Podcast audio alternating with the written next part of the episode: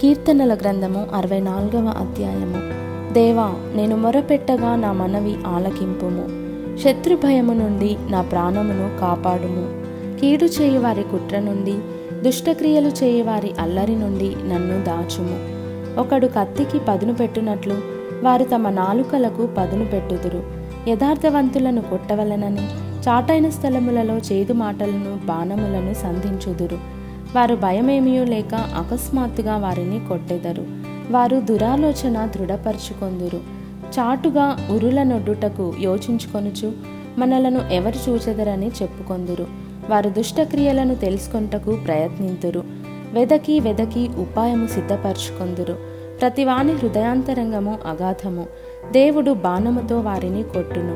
వారు ఆకస్మికముగా గాయపరచబడదరు. వారు కూలెదరు. వారు కూలుటకు వారి నాలుకే కారణము. వారిని చూచి వారందరూ తల ఊచుదురు.